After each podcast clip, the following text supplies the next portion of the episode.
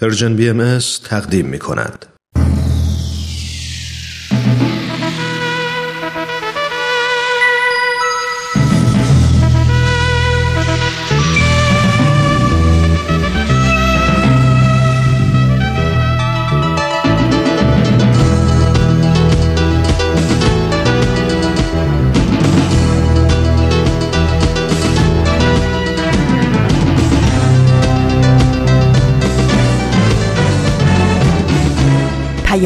دوست. برنامه ای برای تفاهم و پیوند دلها.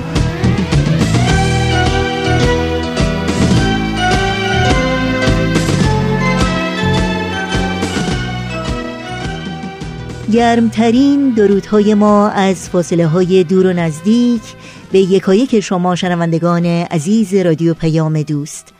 بهترین ها رو براتون آرزو داریم و امیدواریم در هر سوی این دهکده زیبای جهانی که شنونده برنامه های امروز رادیو پیام دوست هستید شاد باشید و با دلی پر از امید و گرمی آرزوهای خوب اوقاتتون رو سپری کنید. نوشین هستم و همراه با بهنام پریسا و دیگر همکارانمون پیام دوست امروز رو تقدیم شما می کنیم.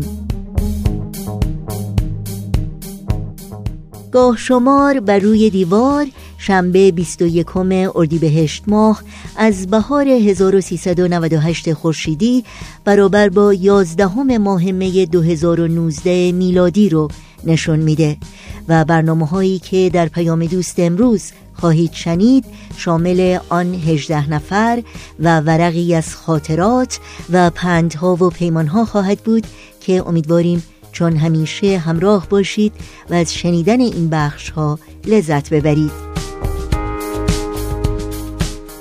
ما رو هم از خودتون بیخبر نگذارید با ایمیل، تلفن و همینطور از طریق شبکه های اجتماعی و یا وبسایت سرویس رسانه فارسی باهایی با ما در تماس باشید و نظرها و پیشنهادها و پرسشها و انتقادهای خودتون رو مطرح کنید.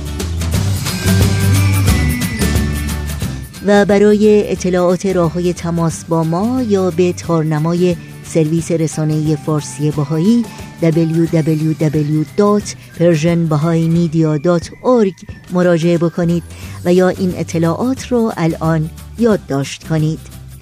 آدرس ایمیل ما هست info at persianbms.org شماره تلفن ما هست 001 703 671 828 828 در شبکه های اجتماعی ما رو زیر اسم Persian BMS جستجو بکنید و در پیام رسان تلگرام با آدرس at Persian BM با ما در تماس باشید. شنوندگان عزیز رادیو پیام دوست هستید شما رو به شنیدن برنامه های امروز دعوت می کنم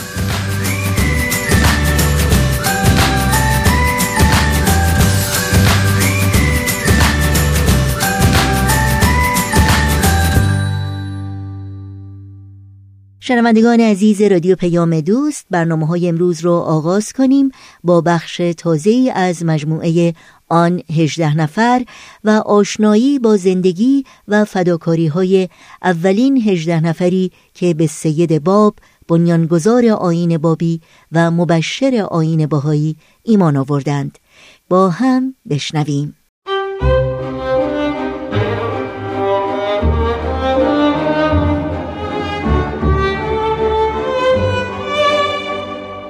آن هجده نفر.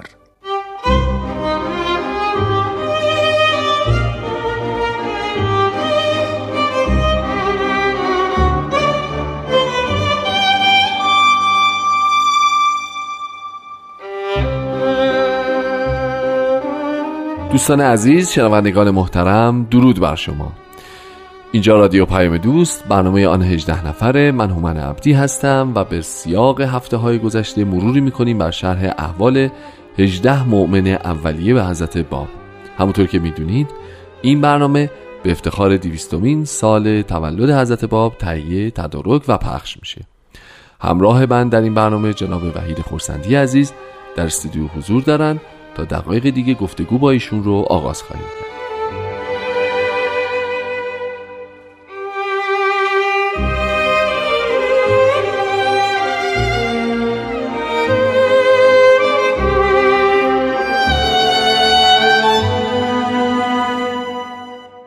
خب جناب خورسندی عزیز عرض ادب خیلی خوش آمدید. متشکرم که مجددا به برنامه خودتون وقت دادید و تشریف آوردید. خیلی ممنونم که این فرصت رو در اختیار من می‌گذارید. قربانتون متشکرم. عرض می‌کنم که ما جلسات گذشته در مورد خانواده های ای صحبت کردیم و به طبع اون راجع به خراسان صحبت کردیم. چندی قبلتر راجع به مؤمنین آذربایجان صحبت کردیم. راجع به مؤمنین قزوین صحبت کردیم. یه اشاره کوچیکی چندین جلسه گذشته به یزد داشتیم. منتها فکر می‌کنم که خوبه که برگردیم و راجع به یزد هم یه مقدار صحبت بکنیم. این سرزمینی که مؤمنینش و استقامت مؤمنینش زبان زده و شهره خاص و عامه.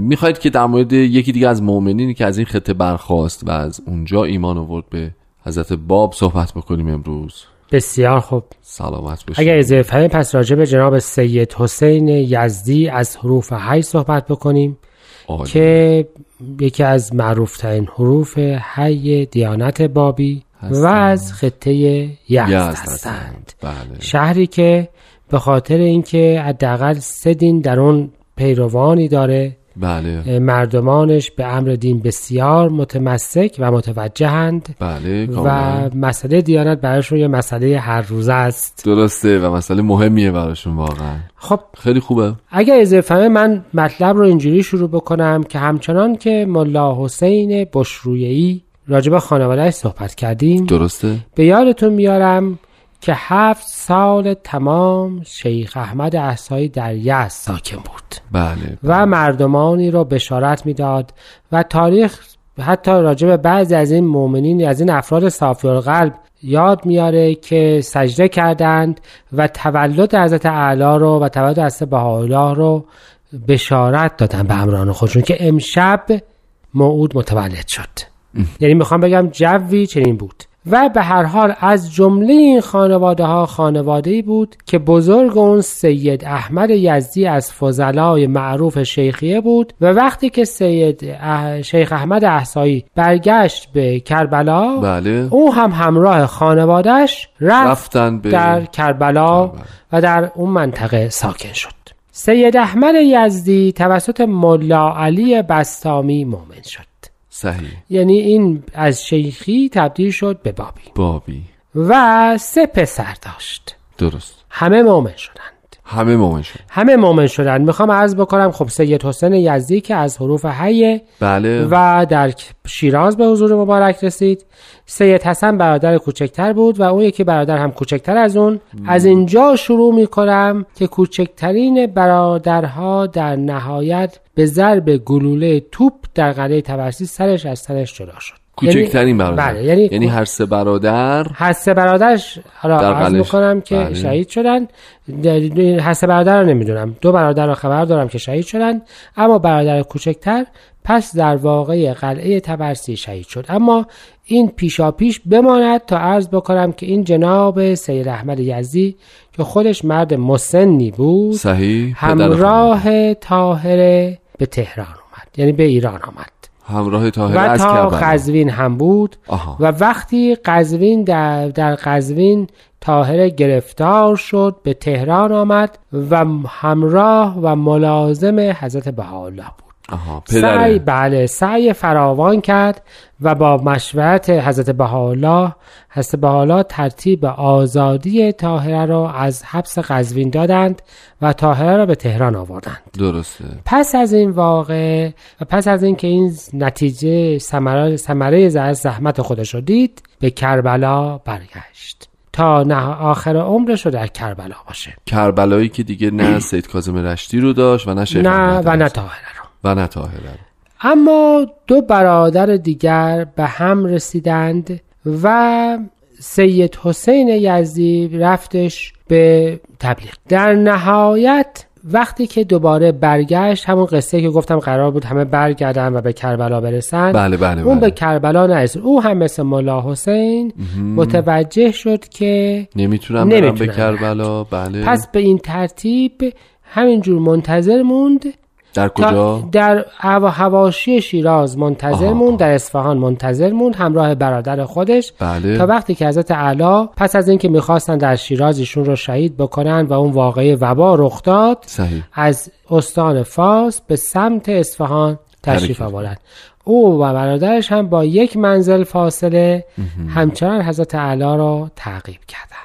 یعنی دورا دور دنبال حضرت اعلی آمدند تا حضرت اعلی به اصفهان رسیدند و در منزل امام جمعه اصفهان اقامت کردند و شرح وقایعی که خودتان می‌دانید اینجا بود که این دو برادر به حضور حضرت اعلی رسیدند حضرت اعلی این دو نفر رو به عنوان یعنی برادر بزرگتر به عنوان کاتب خودشان انتخاب کردند. این مرد از این زمان در حضور حضرت اعلی بود تا ایشان شهید, شهید شد. شدند یعنی تنها کسی است تنها فردی است که چهار سال تمام با حضرت اعلی در. تمام لحظات در حضور حضرت اعلی بود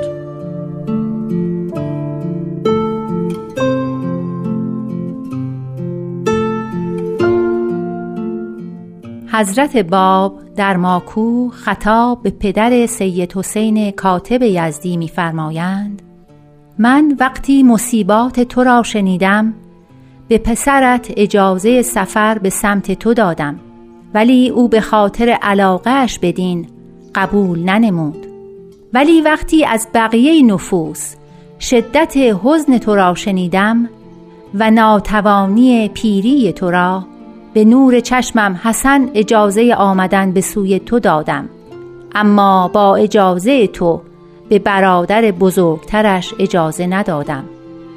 او با من است به امید خدا در منظر اکبر و محزون مباش چه که حضور او در نزد من مفیدتر است تا حضورش در نزد تو. و از خدا می خواهم که قلوب مؤمنین را شاد گرداند.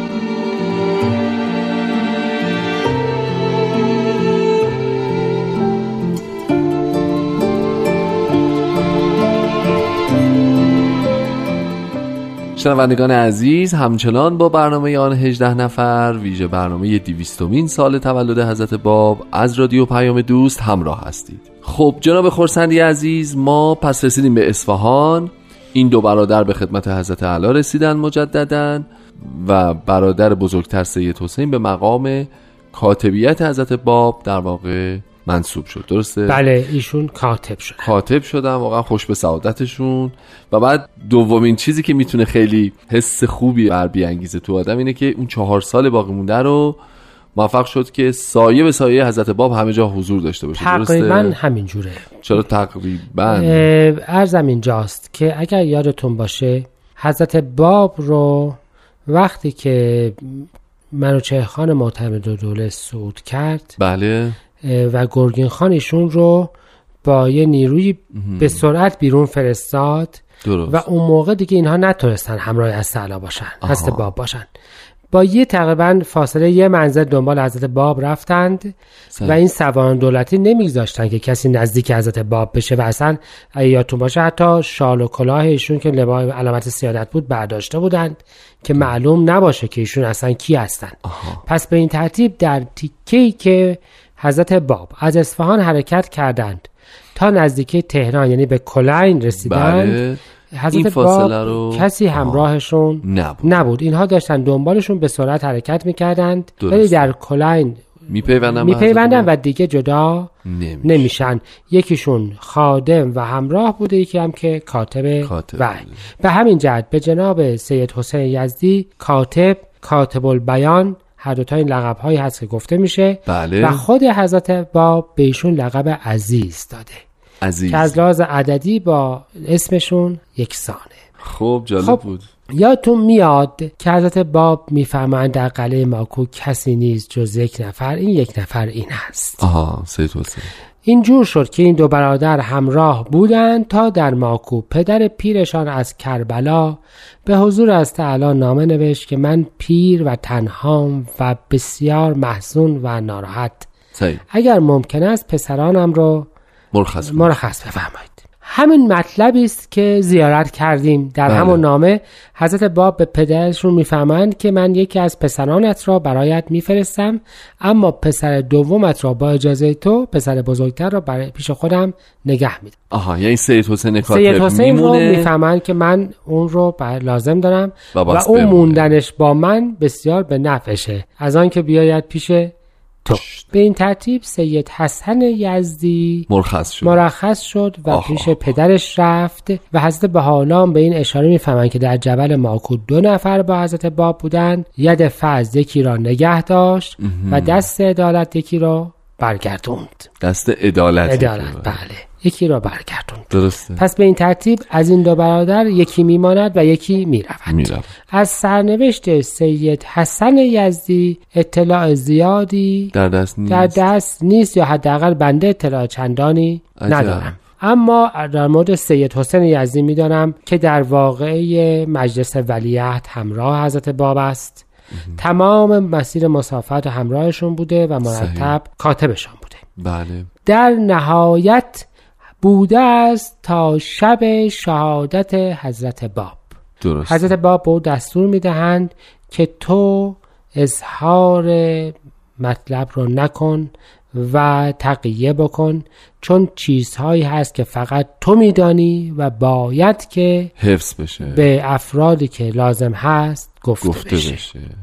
درست به این ترتیب در اون شب که چهار نفر حضور حضرت باب بودند فقط انیس تقیه نمی‌کنه و بله. میماند بله. و با حضرت باب شهید می شهید شود میشه. و بقیه در اصل تقیه ولی سید حسین یزدی آزاد نمیشه البته چون ایشون چهار سال همراه حضرت باب بوده بله و کاتبم بوده ولو اینکه تقیه کرد به هر حال مقامات دولتی در وضعیتی ایشون رو نمی‌دیدند که. اجازه بدند که بره بیرون و بره آزاد بشه و- آزاد باشه و کاری بکنه.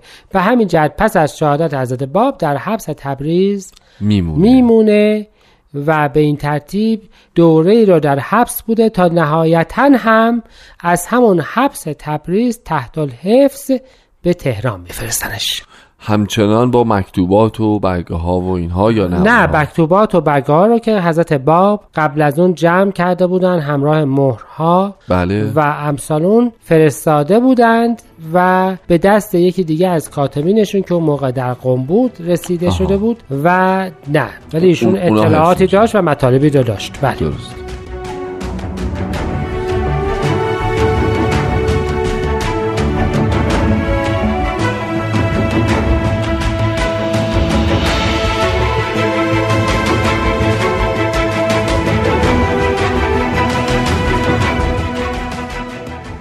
خسته نباشید شنوندگان عزیز. همراه با جناب خورسندی عزیز در خدمت شما هستیم و شرح احوال زندگی سید حسین کاتب یزدی رو با هم ادامه میدیم.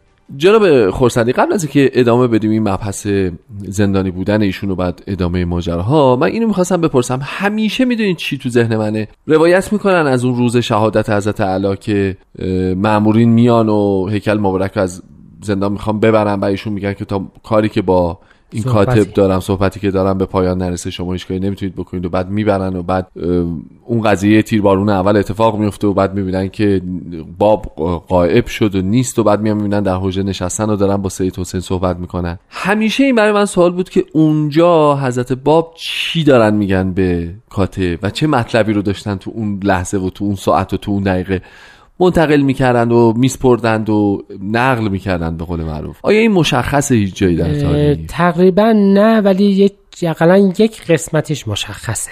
و آن این است که حضرت بهاءالله بعدها میفرمایند که از مسئله جانشینی حضرت باب بله. و اینکه حقیقت ماجرا چی بوده دو نفر اطلاع داشتند. دو کاتب حضرت باب. آها. یکی سید حسین یزدی و یکی از ملا عبدالکریم که در قوم در مستقر قم بود مستقر بود که مهرها و خاتمها رو براش فرستادن بله. ملا عبدالکریم قزوینی پس به این ترتیب حقیقت مسئله جانشینی حضرت باب صحیح یکی از این مسائلی بود که می‌دونیم که افراد بسیار معدودی که یکیش ایشون بودن ازش اطلاع, اطلاع داشتن. به هر حال نکته بسیار جالب اینجاست که وقتی در حبس تبریز, تبریز. بود قنصول روس صحیح. که به خاطر شهادت حضرت باب و همه این مسائل و به خاطر اینکه اصولا آذربایجان با روسیه نزدیک بود. بله بله و خیلی توجه خاصی داشت. داشتن.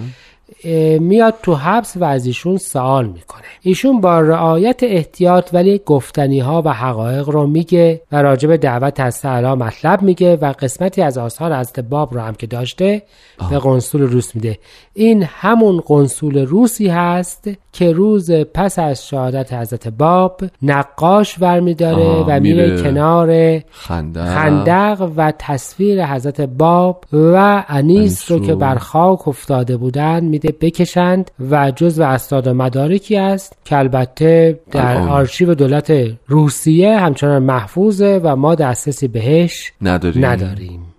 آها. ولی به هر حال این همون شخصه. صحیح.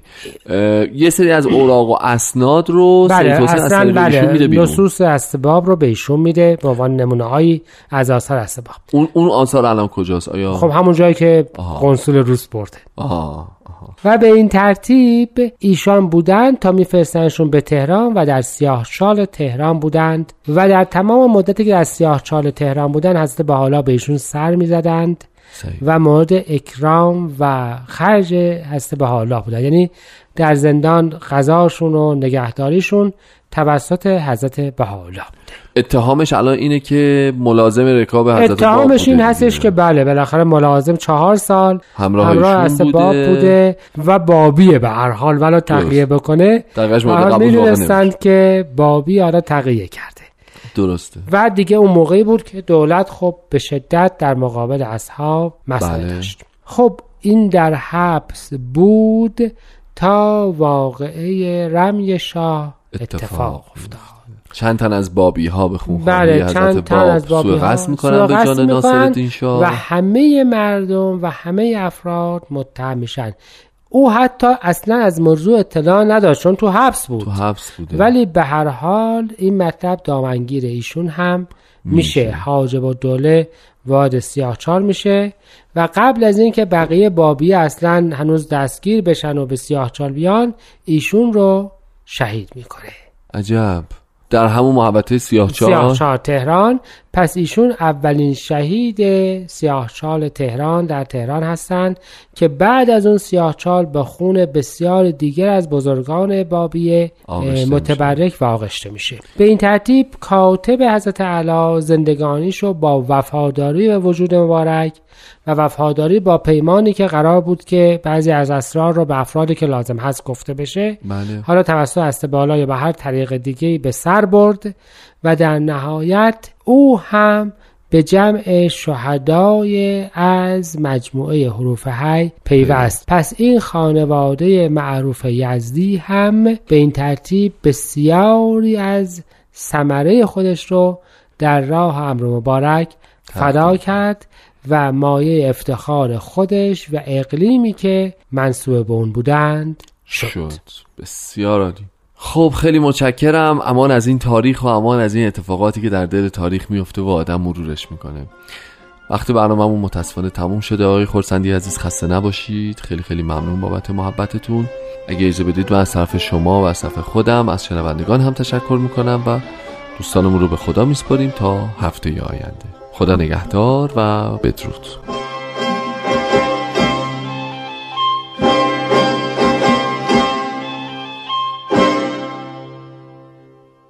با برنامه های این شنبه رادیو پیام دوست همراه هستید و برنامه دیگری رو از مجموعه آن هجده نفر شنیدید.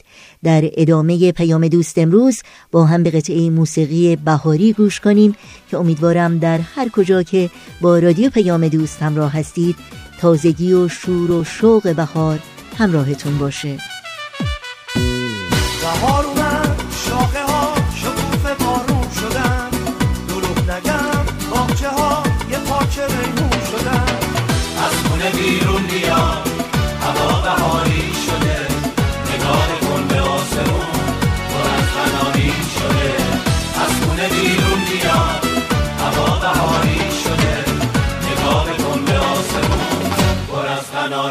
شده. بیا که دلهامونو خالی کنیم. کویر زندگیمونو به رنگ شادی کنیم. بیا که دلهامونو خالی کنیم. کویر زندگیمونو به رنگ شادی کنیم.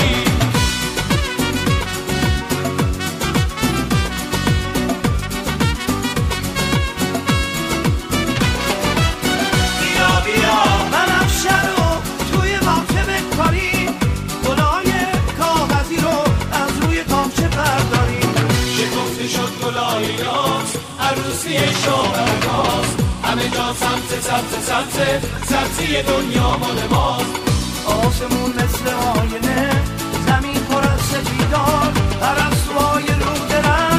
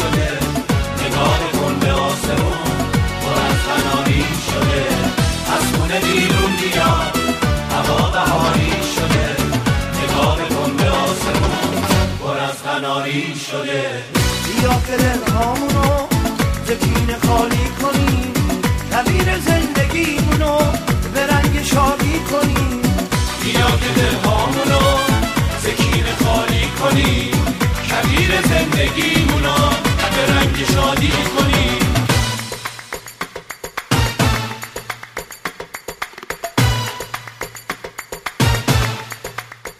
شنوندگان عزیز رادیو پیام دوست از روز پنج شنبه 26 اردیبهشت ماه تا روز چهارشنبه اول خرداد ماه. شما می‌تونید اولین قسمت فیلم مستند امیدی از ایران رو از تلویزیون های اندیشه و پارس به وقت تهران تماشا کنید. فیلم مستند امیدی از ایران قسمت اول روزهای پنج شنبه 26 اردیبهشت ماه ساعت 21 و 30 دقیقه. جمعه 27 اردیبهشت ماه ساعت 12 و 30 دقیقه. سه شنبه 31 اردیبهشت ماه ساعت 22 و 30 دقیقه. و چهارشنبه اول خرداد ماه ساعت 12 و 30 دقیقه به وقت تهران پخش خواهد شد. از تلویزیون پارس این فیلم روزهای شنبه 28 اردیبهشت ماه ساعت 16 و 30 دقیقه یک شنبه 29 اردیبهشت ماه ساعت 18 و 30 دقیقه دوشنبه سیوم اردیبهشت ماه ساعت 18 و 30 دقیقه و چهارشنبه اول خرداد ماه ساعت 16 و 30 دقیقه به وقت تهران پخش خواهد شد. امیدواریم در یکی از این روزها و ساعتهایی که اعلان شد شما بتونید بخش اول فیلم مستند امیدی از ایران رو از تلویزیون های ماهواره‌ای پارس و اندیشه تماشا کنید. در این ساعت از برنامه های امروز رادیو پیام دوست با هم به حکایت دیگری از حکایت های شنیدنی مجموعه ورقی از خاطرات گوش می کنیم که سهیل کمالی اون رو تهیه و اجرا می‌کنه. با هم بشنویم. ورقی از خاطرات. شما می‌تونید بخش های مختلف این برنامه رو در تارنما، شبکه های اجتماعی یا تلگرام Persian BMS دنبال بکنید.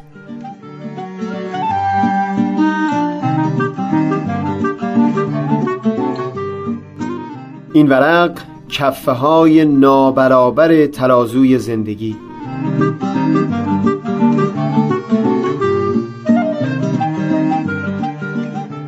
یه چیزی آدمی رو باز میداره از اینکه بخواد ضعفهای خودش رو با دیگران در میون بگذاره.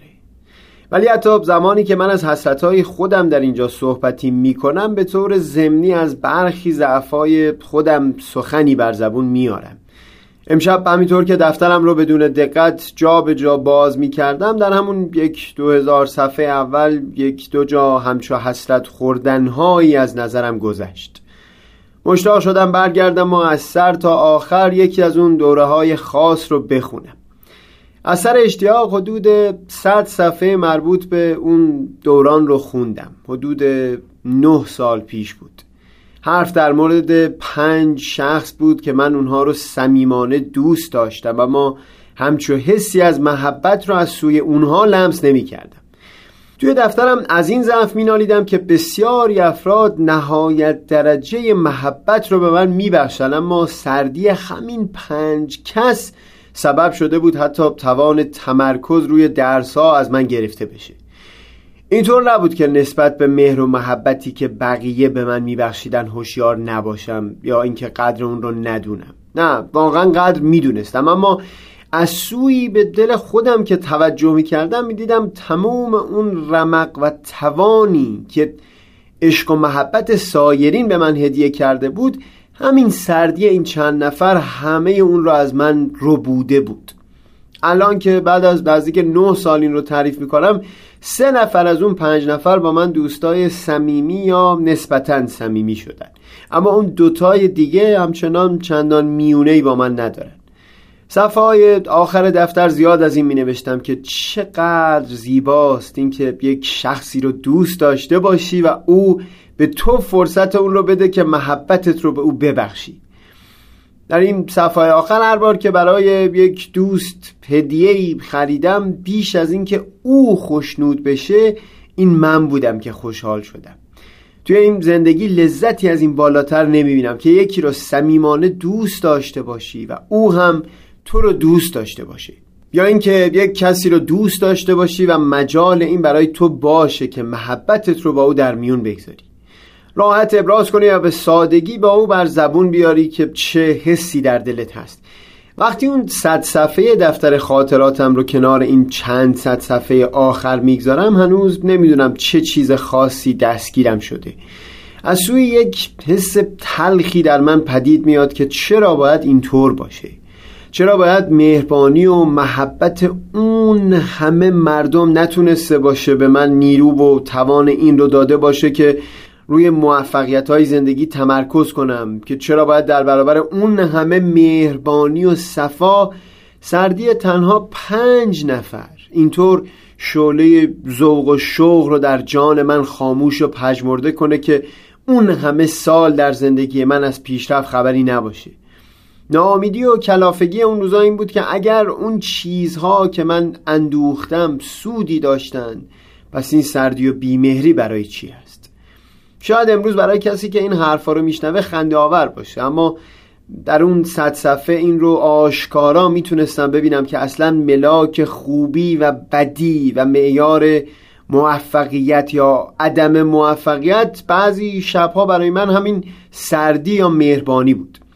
اینکه این نشانگر ضعف شخصیت من در آن روزها باشه رو نمی‌دونم. اما این رو خوب می‌دونم که حتی همین امروز که دارم این رو تعریف می‌کنم هنوز همون یک دو نفری که بسیار دوستشون دارم اما میونه چندان خوبی با من ندارن انرژی زیادی از من می‌گیرن.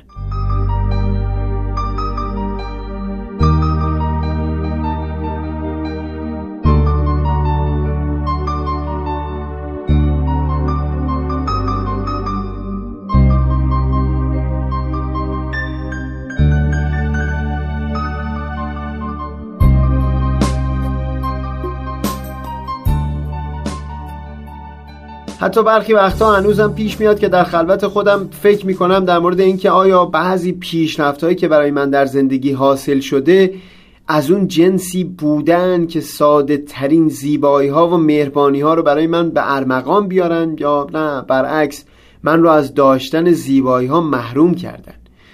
در گوشه ذهنم به یاد دهان نفری میافتم که هرچند لزوما به خاطر اون موفقیت ها با من دوست نشدن اما زمینه دوستی من با اونا به واسطه همون موفقیت ها به وجود اومده. مثلا دوستی صمیمانه من با آزاده با شاهین با کامبیز با بهاره حتی سونیای سیزده ساله و بسیاری کسای دیگه همه به لطف همین موفقیت ها پدید اومده بود. اما از اون سو به خوبی لمس می کردم که همین موفقیت ها بعضی افراد را به کلی از من دور نگه داشته. خوب به یاد میارم یک وقتی در مورد رمان زیبایی از نوشته های خالد حسینی من پیشنهاد کردم قراری تنظیم کنیم تا پیرامون مضمون اون گپ بزنیم. یکی از همون دو نفری که گفتم در همین دوران برخورد سردی داشته با لبخند گفت سویل من اونبار در جشن تولد به تو گفتم به جای سخنرانی کمی رقص یاد بگیر. بعد تو در مورد داستان که قرار آدم ازش لذت ببره با این لحن رسمی میگی یک وقت تنظیم کنی. همه چیز رو دانشگاهی می‌کنی. خداییش واقعیت زندگی من اون چیزی نبود که او تصور می‌کرد. اما هم در اون موقع و هم بعد از اون که از جمع بیرون اومدم خودم هم افسوس میخوردم از اینکه واژه تنظیم رو به کار برده بودم. یک بار وقتی داشتم برنامه های قدیمی تر ورقی از خاطرات رو گوش می‌کردم دیدم چقدر انرژی توی صدای سهیل بود که در برنامه های بعدی خبری از اون همه انرژی نیست. به دلم که رجوع کردم دیدم قضیه همون ضعف نه سال پیش است. گویا ترازوی این زندگی همواره دو کفه داره. از یک سو دهها و صدها نفری هستند که با گرمی مهر و محبت تو رو سر پا نگه میدارن. و از اون سو دو سه نفر معدود کسانی هستند که تو اونها رو دوست داری اما نشانی از مهر در جان اونها نیست. وجود همین دسته دوم سبب شده که من در همه جمعها ترانه های تلخ و شعرهای سوزناک رو طوری بخونم که انگار خود من سراینده اونها بودم. شاید این خیال خام باشه اما امیدم اون هست که روزی برسه این ترازوی زندگی تنها یک کفه داشته باشه.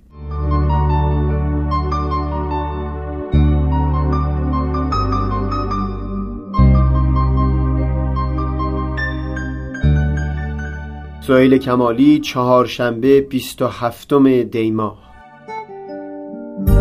غربت من هرچی که هست از تو بودن بهتره.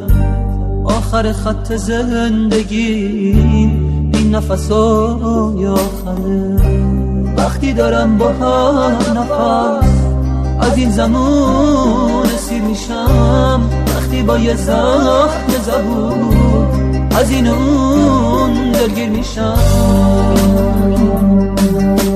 این آخر راه دیگه باید که تنها بمیرم تنها تو جدی کسی تو غربت رو بگیرم باید برم باید برم باید که بی تو بپرم آخ که چه سنگین می‌زنه این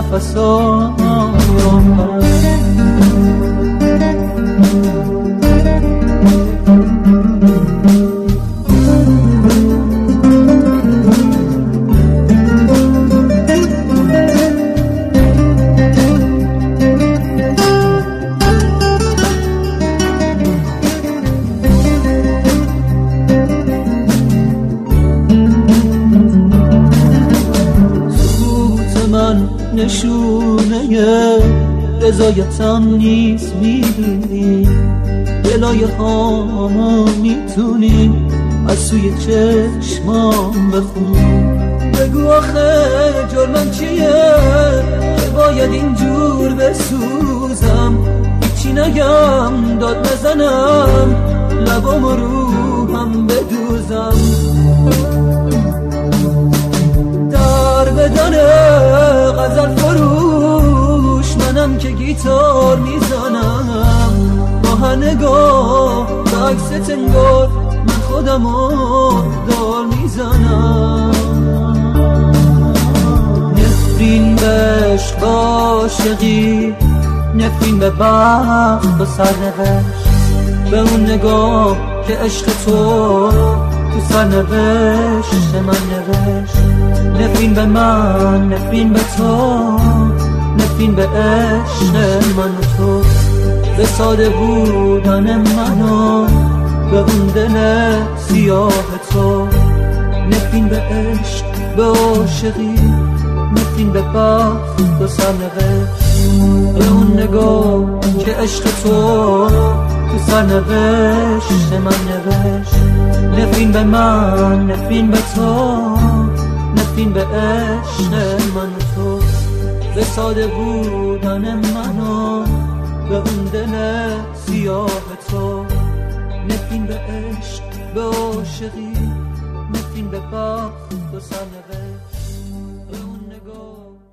پندها و پیمانها.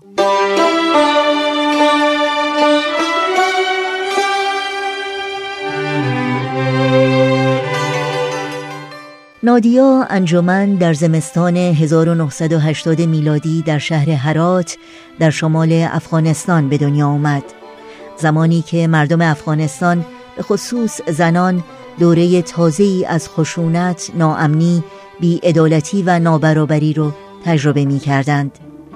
نادیا انجمن دخترکی باهوش و پر استعداد که از کودکی آرزوی تحصیل رو در سر می پروروند کم کم به جمع دختران و زنان محل که دوره های آموزشی زیرزمینی رو طی کردند راه یافت. و همانجا بود که دریچه‌ای پرنور به دنیای شگفتانگیز شعر و ادبیات به رویش باز شد. در اون سالها هرچه سایه های شوم و دهشتبار جهل و جنگ و بیدادگری تندتر و نزدیکتر نادیا را دنبال می کردند نادیا بیشتر تلاش می کرد و بلندتر قدم بر می داشت. صدایش رساتر می شد و اشعارش لطیفتر و نابتر. بیست و یک ساله بود که در دانشگاه هرات نام نویسی کرد و در رشته ادبیات زبان فارسی مشغول به تحصیل شد. در همان زمان اولین مجموعه اشعارش را با عنوان گل دودی منتشر کرد. روز چهارم نوامبر 2005 میلادی نادیا تنها 25 سال داشت که به دست همسرش به قتل رسید. اما عطر خوشبوی روح بزرگش در کنار اشعار زیبایش جاودانه ماند.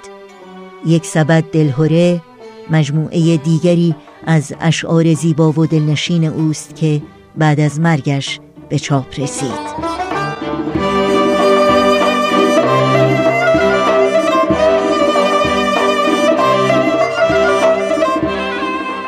شب است و شعر می‌زند شرر به لحظه های من. ز شوق شانه می کشد به رشته صدای من. چه آتشی است وا عجب که آب می دهد مرا و عطر روح می دمد به پیکر هوای من. ندانم از کدام کوه کدام کوه آرزو نسیم تازه می وزد به فصل انتهای من. ز ابر نور می رسد چنان زلال روشنی که نیست حاجتی دگر به اشک های های من. جرقه های آه من ستاره ریز می شود. به عرش لانه می کند کبوتر دعای من. سرشک بی خدانم به خط خط کتاب او نگاه کن چه بی بهانه می چکد خدای من. ز حرف حرف دفتری ز واژه واژه محشری قیامتی رسیده از سکوت دیر پای من. مخر مدر حریر وهمی مرا که خوشترم به شب که شعر می‌زند شرر به لحظه های من.